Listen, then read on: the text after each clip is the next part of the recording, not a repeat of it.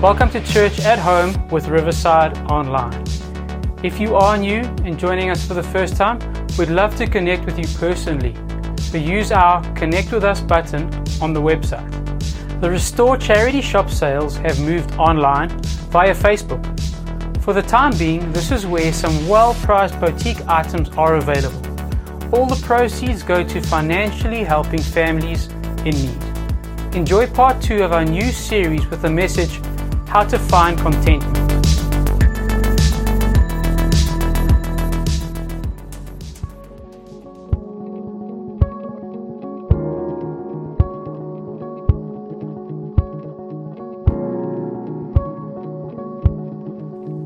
Week, we started a brand new series called A Toolbox for Tough Times. So, why are we doing this series? Because, in case you haven't noticed, we all are going through a tough time. And so, what this series aims to do is every week give you a tool that if you use it and you use it in faith and you put it into practice, that it is going to strengthen your faith and build a resilient faith so that you can come out strong through this tough time. Now, I don't know if during this time of lockdown, if you've ever wondered what you could have, should have, or would have been doing, but because of lockdown, you're not doing. And I don't know if that's depressed you or if it's just me. So I don't know if at one stage, for example, during the June, July school holidays, you thought to yourself, well, I could have, should have, would have been on the beach right now, but because of lockdown, I'm at home. Or maybe you're saving to do something awesome to your house, maybe upgrade your kitchen. And I should have, could have, would have been doing that, but because things are tight and because of lockdown, I can't. Now, I know we're in lockdown level two, so we can now hang out with each other. But I don't know if in the earlier levels you thought to yourself, well, it's me and the TV on Friday night again. And if it wasn't for lockdown, I could have, would have, should have been with my friends. Or maybe you're less comparing what's happening now with what could have been, but maybe you're thinking, well, when lockdown ends, then I can do something. Then I can have a braai with my friends. Then I can go on a holiday. And so often we finish that kind of thinking like this. Then, or if I can do those things, then I will be happy. Then I will be happy. Now, I understand. You see, lockdown has impacted every single one of us at varying levels negatively. And so I fully get that. I mean, just to remind you that before I was a pastor, I was a human being. And so I too like nice holidays. I too like nice things. I too like doing the things that I love. And so I too have thought about these things. But let me tell you how this works. You see, the guy walking to work is unhappy because he's looking at the guy riding a bicycle to work. And the guy riding the bicycle to work is unhappy because he's looking at the guy with the car. And the guy with the car is looking at the guy with the bigger car. And the guy with the bigger car is looking at the guy with two cars and the, the third car and the holiday home. And the point of all of this is that whatever situation we're in, there's always someone on the left of us, there's always someone on the right of us, and you're unhappy, but they're also unhappy, and they're also unhappy. Now, I don't care where you are in your life right now, and I fully understand that for some of you, life is such a struggle. But let me tell you, there is someone out there who is desperately unhappy, and they are believing that if they had your life, yes, your life, including all of your problems, they believe that they would be happier. But you're looking at someone else believing that if you had their life, you too would be happier. And so this means that at the end of the day, every single one of us is unhappy. I was listening to a podcast of uh, psychologist um, Dr. Henry Cloud just a couple of years ago, and he was saying that when something happens externally in our life, we get a new car, we get a new job, something cool happens, they've actually measured the brain, and all that happens is if this is the kind of level of happiness, we get about a 10% bump. 10% bump that happens for a short time, and then we go back to whatever our baseline of normal is, which means if you are unhappy and you believe the new car is going to make you happy, you get a 10% little bump, and then you go back to the same level of unhappiness, even though you've got the new car. Which means that these things that we're hoping are going to change our life and change our levels of happiness do not actually transform what's going on inside of us. But today we want to give you a tool that will transform what's going inside of you. That regardless of what's going on in your life, and even if the shoulda, coulda, would have doesn't happen, and even if the tough circumstances don't change for a while, you can today start walking into higher levels of contentment and higher levels of happiness. So if you've got your Bibles with me, please turn with me. And even if you're at home right now, turn in your Bibles to Philippians chapter 4, verse 10. Now, just to let you know, some of these verses are going to sound quite familiar, especially if you've been in church for a while. And so I want to provide a bit of context. Paul, who is writing these letters, he is in prison. And if you were there in the hall with me right now, I'd say, say with me the two words in prison. Paul is in prison, which means that unless you're watching from prison right now, chances are your life is looking pretty good compared to what Paul is going through, and yet he writes such compelling words concerning our happiness and our contentment. So he writes to this church, the church in Philippi, and he says these words in verse 10. He says, I rejoice greatly in the Lord that at last you have renewed your concern for me. Indeed, you have been concerned, but you had no opportunity to show it. Now, just quickly, what's going on here is when Paul started his missionary journeys, this church was supporting him financially, meeting some of his many needs in order to empower him to do this ministry. But their support kind of waned off. By this stage, Paul has been in a Roman prison for a couple of years, and they renew their concern for him, and, and they have this opportunity to start supporting him again. You see, you've got to understand that Roman prisons were not are not like our prisons. And now I know our prisons are not like happy days, but uh, Roman prisons did not have breakfast, lunch, and supper. Roman prisons did not have counseling and a library and hospital care. And so Paul needed to rely on other people. In many ways, he relied on churches and Christians to look after him and literally meet his needs, like even like food and care. And so this Philippian church, they they start caring for him again. They send this leader, his name's Epaphroditus. He's got a financial gift for Paul. So that's what he's talking about here. Then he gets to verse 11. He says, I'm not saying this because I'm in need. And I'm like, well, you're in prison. Of course you're in, in need. But he clarifies that. He says, For I have learned to be content whatever the circumstances. Now, isn't that extremely challenging?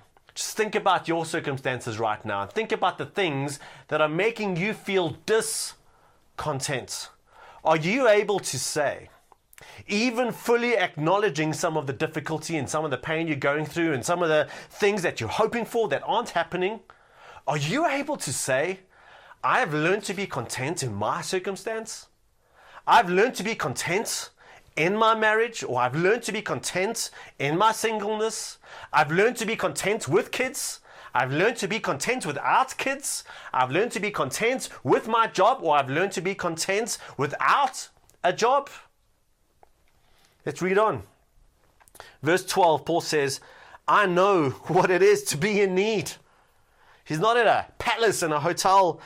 He says, I've learned the secret of being content in any and every, in any and every situation, whether well fed or hungry, whether I'm eating steak and turning, t- turning tender, or whether uh, I'm hungry and whether I don't know where my next meal is coming from, or whether living in plenty, whether I am going on a holiday, whether I do have a nice healthy savings account, or whether I am in wants.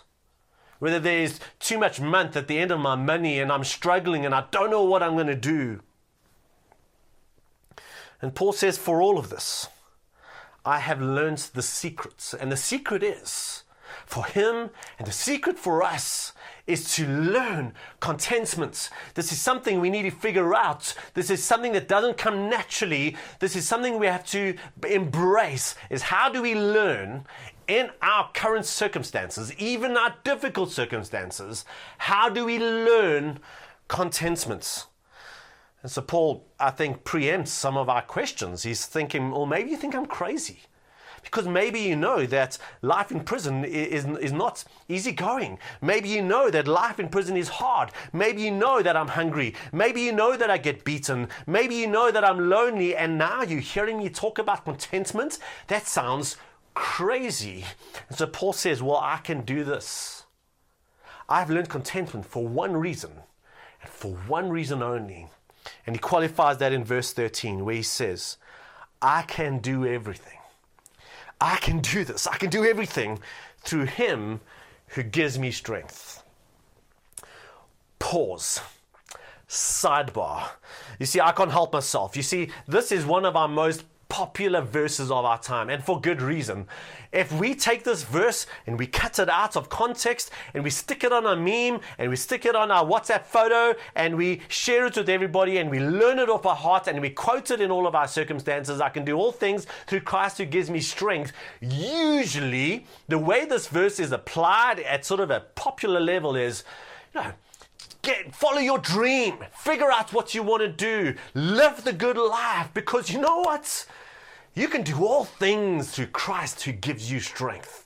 And so this verse becomes like the magic formula you quote in order to get God on your side to help you do what you really want.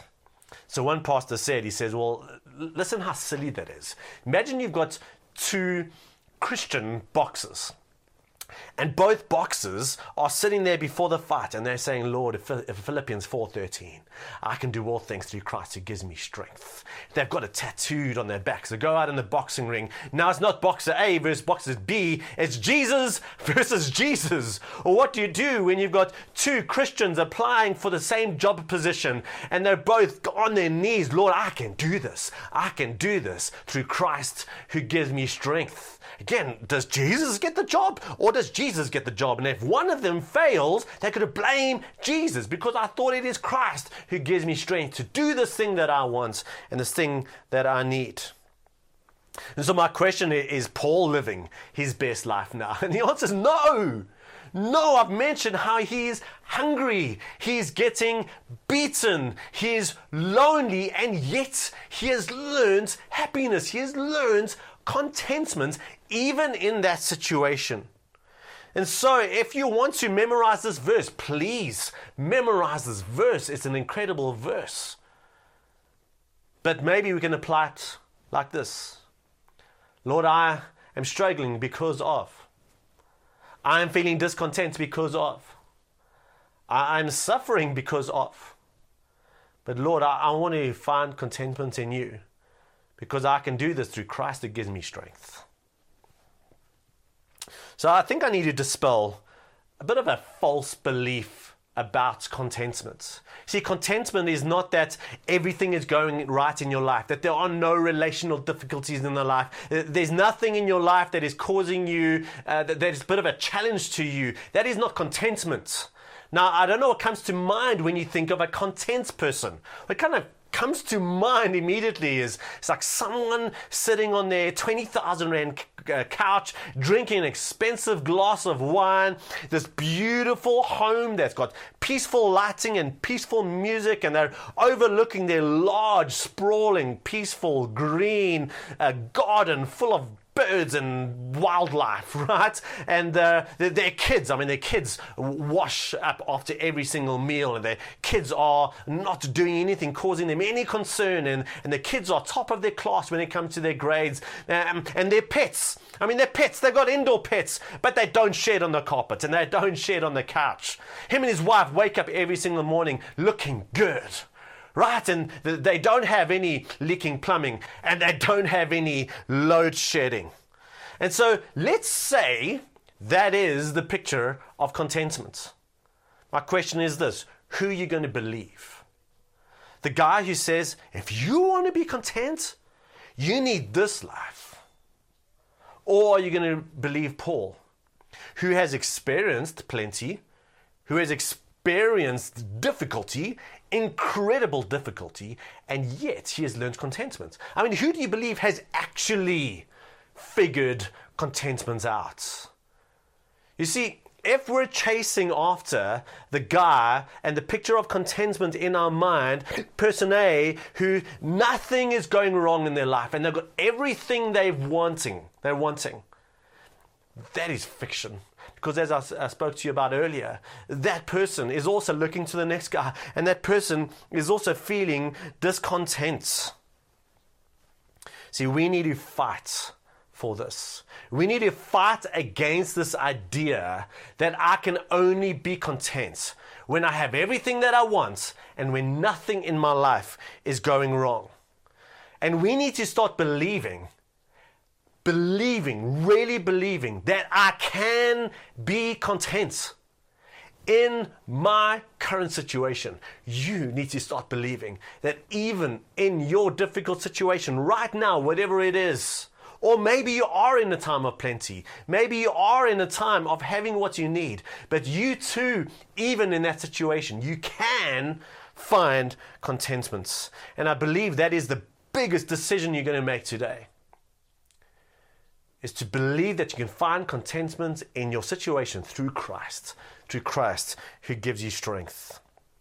So, what I want to do for a few minutes is just identify two enemies, probably our two biggest enemies when it comes to contentment. And the first enemy of contentment is comparison. Comparison. Andy Stanley says, There is no win when it comes to comparison. There is no win with comparison because comparison fuels discontentment. Now, let me just say, there's nothing wrong with working. There's nothing wrong with saving. There's nothing wrong with improving if you're content. But if you're working and if you're improving just to compete with the next person who's working to improve, to compete with the next person, and the next person doesn't even know that you are competing with them. If you are doing that, and if you're being driven by this comparison, and if that's what motivates you in the morning, you will not, in fact, you will never be content. Let me give you an example of how this works. So um, maybe you've had the situation where you're on a cell phone contract. For those of you who are, you get to the point where you realize in a few months' time, I'm going to get the new phone. And so you're just waiting and you're waiting that out, and you get to the point where you get the new phone, you sign up the new two year contract, you've got the new phone in front of you. Oh, and, and you love it. It looks good, it feels good, the battery lasts the whole day, it does everything you want it to do and more, and you are content. But then a month later, they come out with a newer, new phone. They upgrade the upgrade, and suddenly the phone that you were happy with for a few days, you are less happy with. Now, maybe iPhones or phones are not your thing, but this is true when it comes to jobs. This is true when it comes to sports. This is true when it comes to things. This is true when it comes to kids. This is true when it comes to where we live and what we have. And all of this drives discontentment. This is especially true, and I've seen it in myself and I've seen it in our conversations, where what I'm comparing myself to is not even a real person. But I'm watching a movie or a TV program, and there's something in me that says, Oh, I want their life. I want their marriage. I want their situation. Now, I'm going to say something that is so obvious, but let me remind you that those people do not exist. Even the actors who are playing those people's lives do not have those people's lives. In other words, we are being fueled by a comparison to people who are not even real. For that reason, we grow in discontentment. I love this verse, Ecclesiastes 4, verses 6, which says, Better one hand with tranquility than two hands with toil and chasing after the wind. Better is one hand. Better to have less and have contentment and tranquility than to have two hands. I've got more, I've got more things, but also to have the responsibility and the challenge that comes with the more, and also the chasing after the wind. See, when we are fueled by our comparison, when we are trying to work to be like the next guy and to have the next thing and to be like these fictional movie characters, what we discover, and Solomon, who wrote these words, discovered, we are actually chasing after nothing. We are trying to catch something that does not exist. It's a chasing after the wind. Better one hand with tranquility and peace and contentment than two hands with toil and chasing after the wind. So, comparison is the first enemy of contentment. The second dangerous enemy of contentment is misplaced identity. Misplaced identity. And, guys, let me tell you, this is so subtle.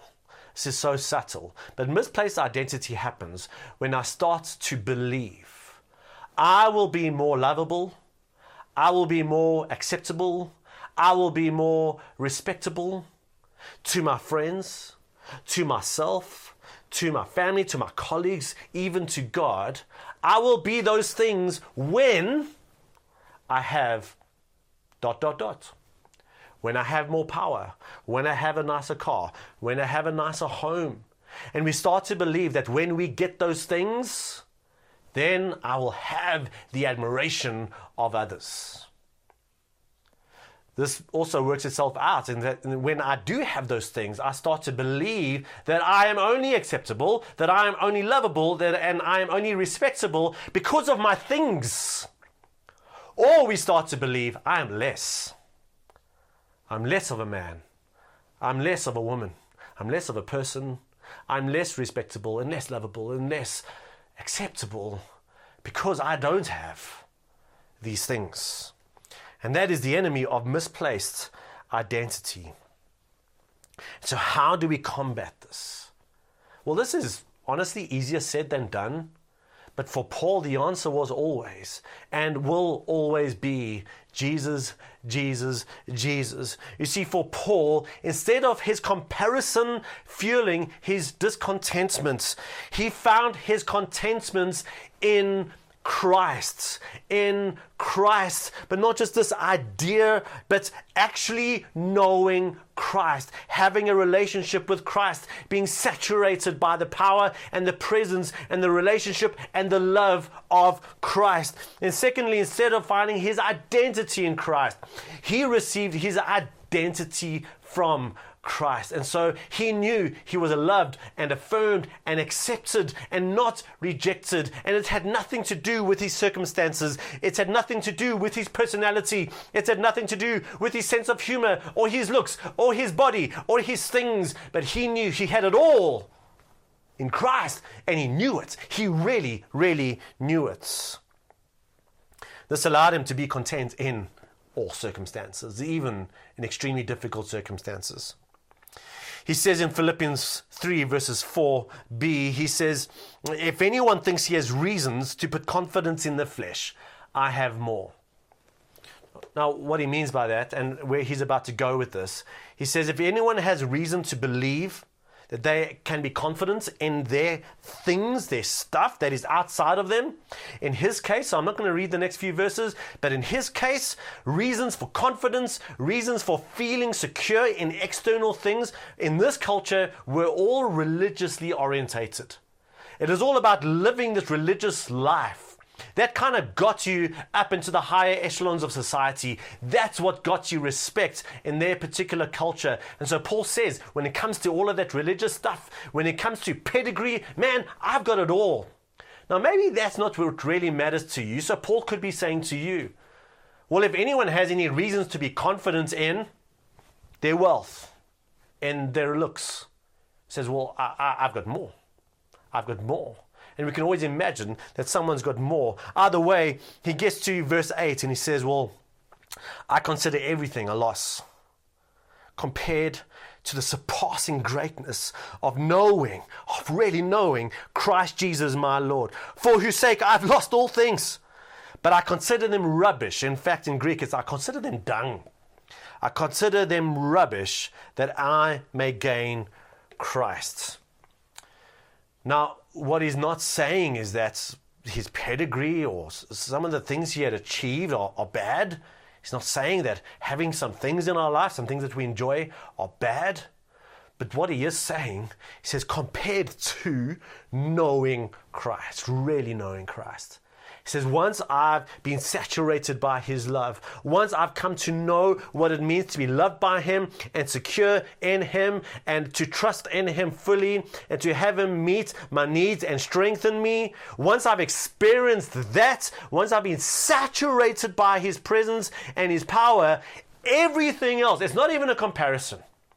He's not saying, well, here's nice things and Jesus is slightly better. He is saying, listen, compared to Jesus, the gap is so big, it's like these things are trash.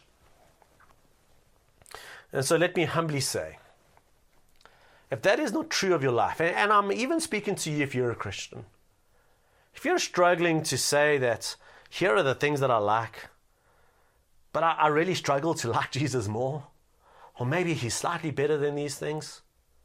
I don't say this to make anyone feel bad because this is something that I am journeying with deeply all the time.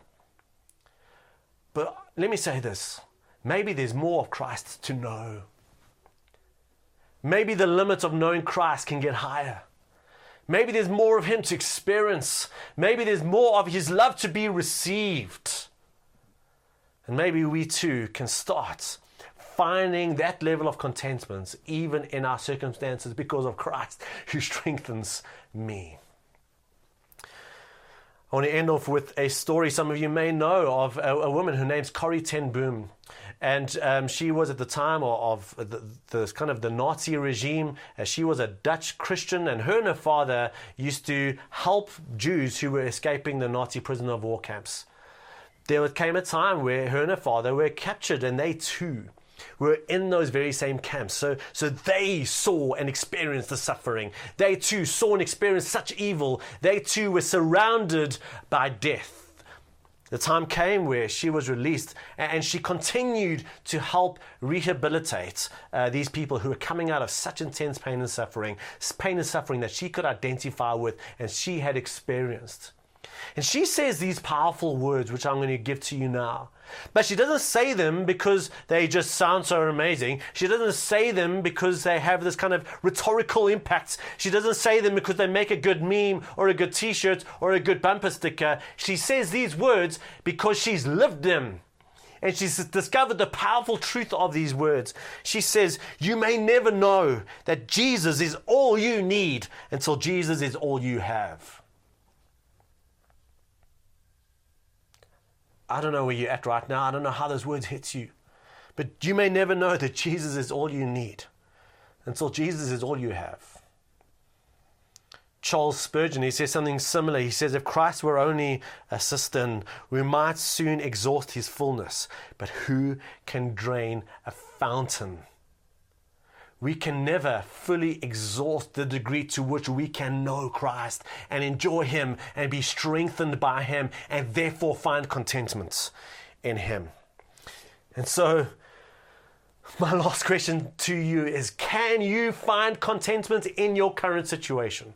And the answer is yes, through Christ who gives you strength.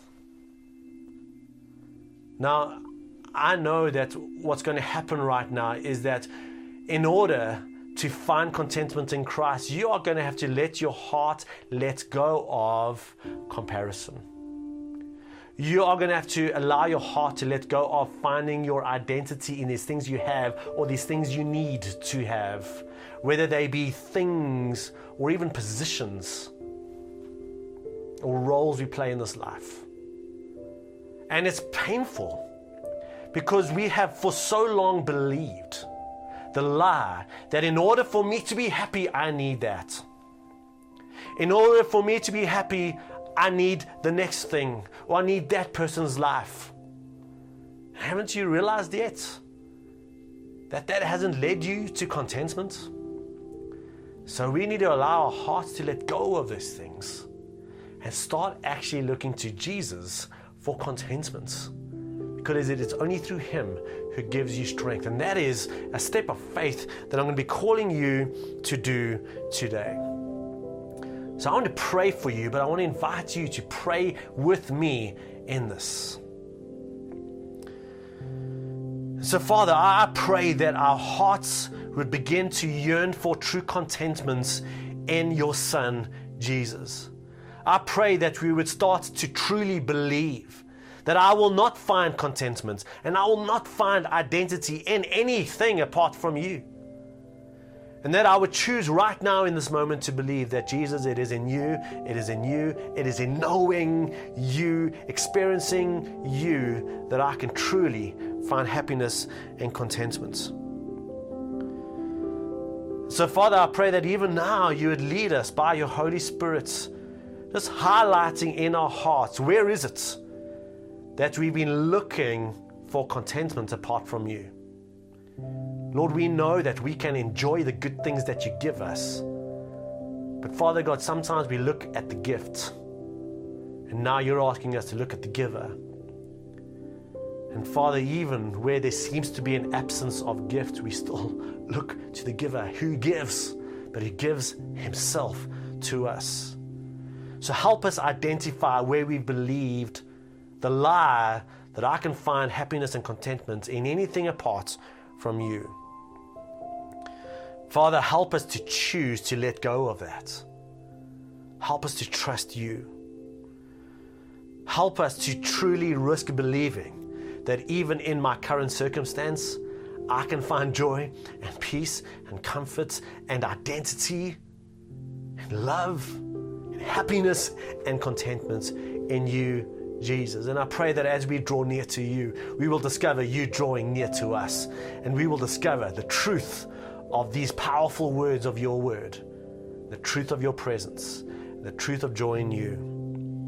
We pray this in Jesus' name. Amen.